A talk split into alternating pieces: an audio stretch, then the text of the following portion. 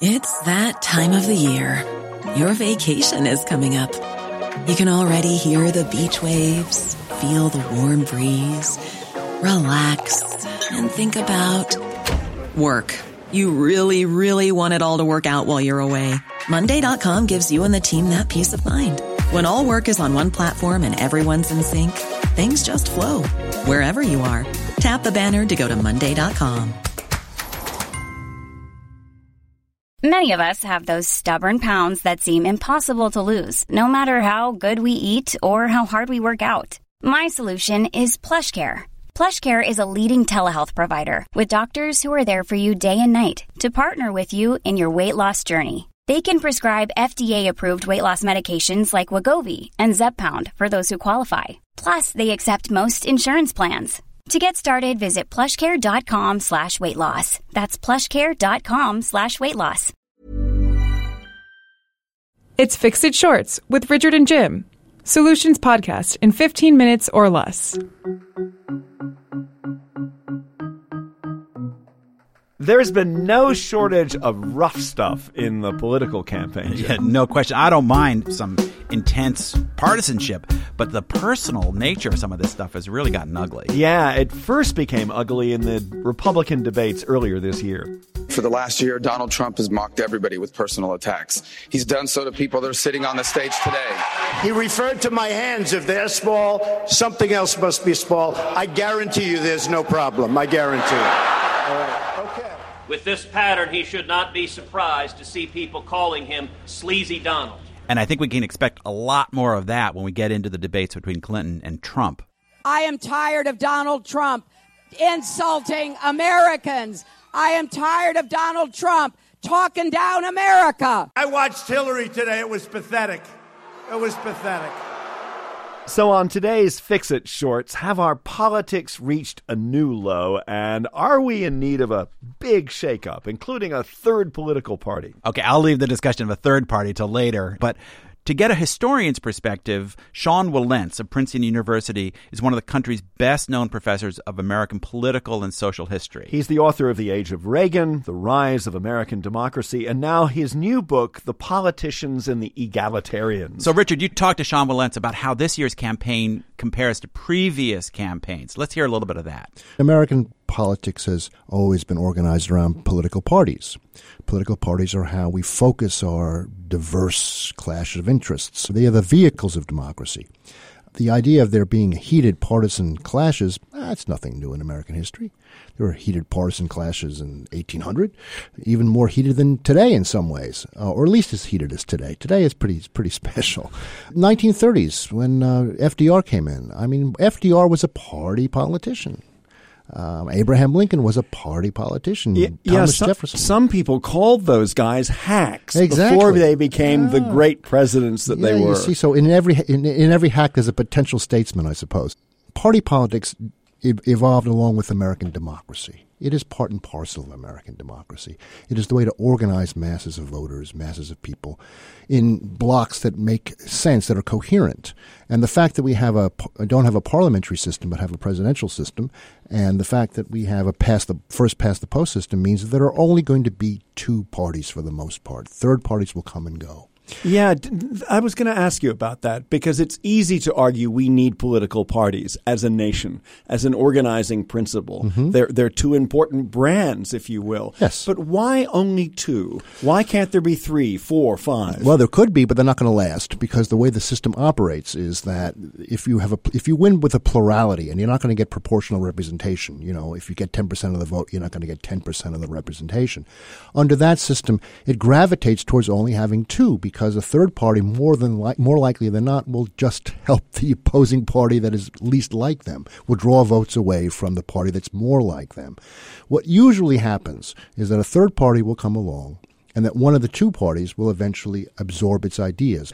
The logic of the system that the framers designed, even though the framers didn't like party politics, but they came about, they invented a system which parties were um, more or less inevitable and in which two parties were going to be, um, you know, were going to be the most enduring. Sean Wilentz, gloves off. I'm a political independent, and I'm, if not in the majority, the largest percentage of Americans now are identifying as independents, not mm-hmm. as Democrats and Republicans. And mm-hmm. some of that is because of the disgust over the way politicians, in particular partisan politicians, behave. Bearing that in mind, do we have a future? You and I, yeah, we have a future. We're going to be together talking about this. No, sure, we have a future. Look, political parties have weakened, actually self destructed in some ways since the 1960s.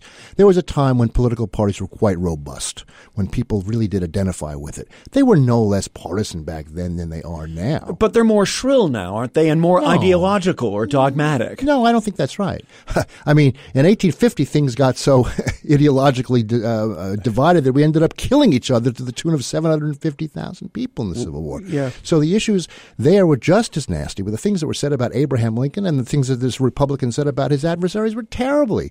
I mean, I think of the election of 1828 when um, it was Andrew Jackson was pitted against John Quincy Adams, and John Quincy Adams's supporters accused Jackson's mother of being a prostitute who had slept with a black man, meaning that um, a, a, uh, that Andrew Jackson was a mulatto. Now.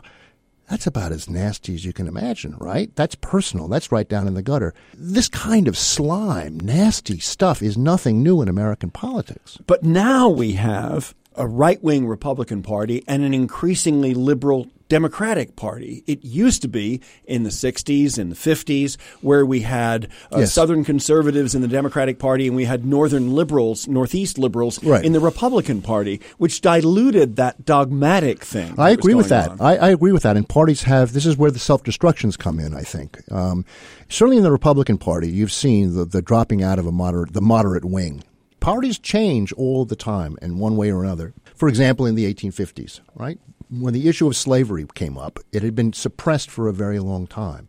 The issue of slavery could not be suppressed forever. So one party, in fact, fell apart what I'm saying is that there's no inevitabilities. There's no uh, the American party system is not written in stone. It's going to change. It's going to evolve. So what you've described sounds pretty much the way that the Democrat, the Democrats and the Republicans have worked themselves out since the 1930s. Is that going to remain the same? I don't know. So you could have a virtual collapse of one party, but what you're saying is still eventually we're going to end up with, With two, parties. You got it. I think that's right. But you say that the hyper partisanship that we're Yeah, going through in this era isn't particularly new in historical terms. Well, the hyperpartisanship is. The partisanship, no, but there's a difference between partisanship and hyperpartisanship. Hyperpartisanship is where you cannot imagine the other side even existing. You want to obliterate them. You want to wipe them off the face of the earth. Some say this is the product of the internet age, and that and that the idea that anybody who doesn't hmm. agree with me is is evil. There are ma- there are days in this campaign where I've wanted to abolish the internet.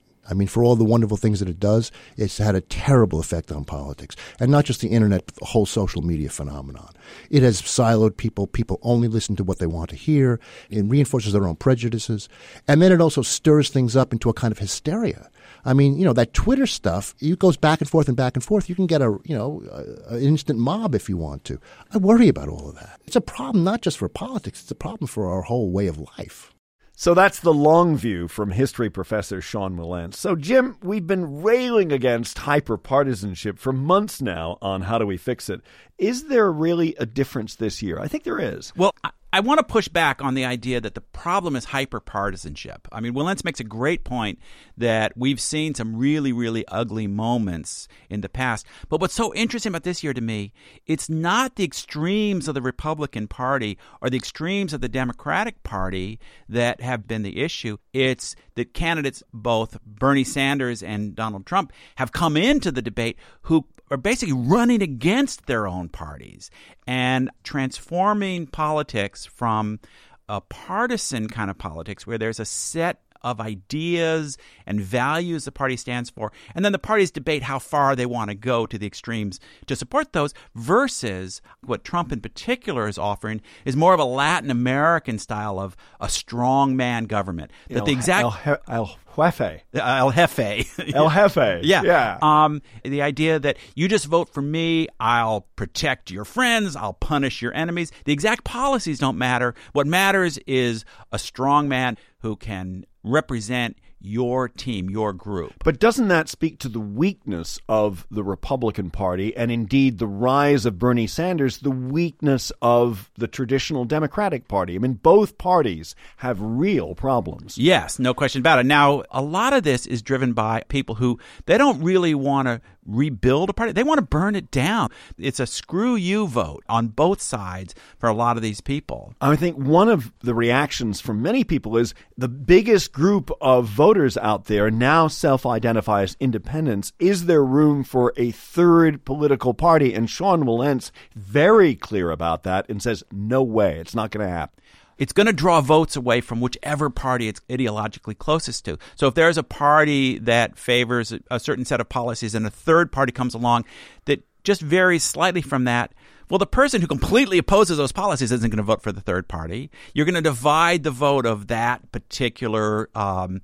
set of, of beliefs, and there's really no way out of that. But we are the, the fix it guys. We are about solutions on this show. So let's let's look at a few of them. I mean, I think that what's really important is that people from both parties realize that they've got to talk across the aisle. I mean, there's one really great example very recently of the new bill that's now being signed into law on household chemicals. For the first time, we're having regulation of toxic household chemicals found in many products that are in our homes. And this was the result of, of a bipartisan effort by Democrats and Republicans, by an environmentalist group, uh, specifically uh, the Environmental Defense Fund, and the chemical industry, saying we need, instead of a hodgepodge of local and state regulations, we need something national. It was a great example of reform from different interest groups. It's such a good model for the way things ought to work. Sadly, the extremists in both parties are against this kind of discussion, this kind of compromise. You, but you're absolutely right. The, the key here, to me, it isn't that we need to get beyond partisanship. It's that you can be partisan, you can recognize your differences, and still find common ground. For example, um, criminal justice reform. The Koch brothers, yeah, you know, so the, vilified on the left, so right. vilified on the left, and Van Jones, a uh, a public commentator, former White House staffer, community who, organizer, who once yeah. described himself as to the left of Karl Marx. Is that possible? yeah. But he and the Koch brothers have found some common ground. Instead of spending all the time vilifying each other and feeling virtuous, they said, we actually care more about this issue than about feeling virtuous. And, and this is the whole issue around uh, long prison sentences and doing something about the vast numbers of people in jail who may not be a danger to society. Right. It's a really important issue. If there's anything we should be able to find both sides agreeing on. I think Sean Wilentz's arguments about uh, the third party are pretty convincing, but I do think that because there's been so much hyper partisanship, but independent vote commissions, I think they're a great idea. I think that, that, that just trying to look at areas where we can have uh, more competitive races. I also think that, and you may disagree with me on this, but I do think that one of the big mistakes in our law is on hiding the identity of people who fund political campaigns. I'm, I'm actually not sure I agree with that because I think, you know, the the left is very good at vilifying uh, people on the other side, and I, I think that the ability to invest in, in political speech. Yeah, I, I don't have a big problem with people spending money in political speech. I just want to know who they are. I Right. don't think there's anything wrong with that. I let's do another show on this. Okay. I- th- there's a, there's actually some, there's some interesting counter arguments to that. Um, Okay, okay. But here, let's take another example of people from very different uh, worldviews coming together, and that's this organization, Living Room Conversations. We had a great podcast with Joan Blades, one of the founders of MoveOn.org, sitting down with one of the founders of the Tea Party and discovering not only that they had some common ground, but they could actually be friends. Yeah, they like each other. And other groups that are that are worth checking out on all sides. Uh, John Gable, another guest on a previous "How Do We Fix It," uh, talking about uh, how we view the internet, how we look at news stories from different points of view. And there's also this wonderful article that we will link to about um, getting beyond hyperpartisanship. It's the transpartisan movement, and this was an article that came uh, from Pacific Standard, which is also an interesting group that's looking at constructive solutions to politics. And so for me, Richard, I'm one of the great things about doing this podcast is we set out over a year ago when we started, okay, neither of us are too terribly extreme, but we come from different sides of the political spectrum. Can we find a way to discuss the differences, but also look for common ground, look for solutions? But people need to do it in their individual lives as well. Are you are you gleefully vilifying the opposition? Are you having too much fun painting people you disagree with as idiots and moral ingrates? Are you doing the Jon Stewart, it's better to humiliate my enemies than listen to them? Okay, we're out of here. That's Fix It Shorts. Thanks for joining us. Produced by Davies Content. Check us out. How do we fix it.me, daviescontent.me.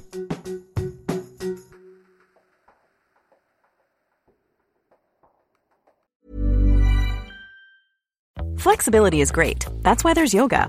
Flexibility for your insurance coverage is great too. That's why there's United Healthcare Insurance Plans. Underwritten by Golden Rule Insurance Company, United Healthcare Insurance Plans offer flexible, budget friendly coverage for medical, vision, dental, and more. One of these plans may be right for you if you're, say, between jobs, coming off your parents' plan, turning a side hustle into a full hustle, or even missed open enrollment. Want more flexibility? Find out more about United Healthcare Insurance Plans at uh1.com. When you make decisions for your company, you look for the no brainers. And if you have a lot of mailing to do, stamps.com is the ultimate no brainer. It streamlines your processes to make your business more efficient, which makes you less busy. Mail checks, invoices, legal documents, and everything you need to keep your business running with stamps.com.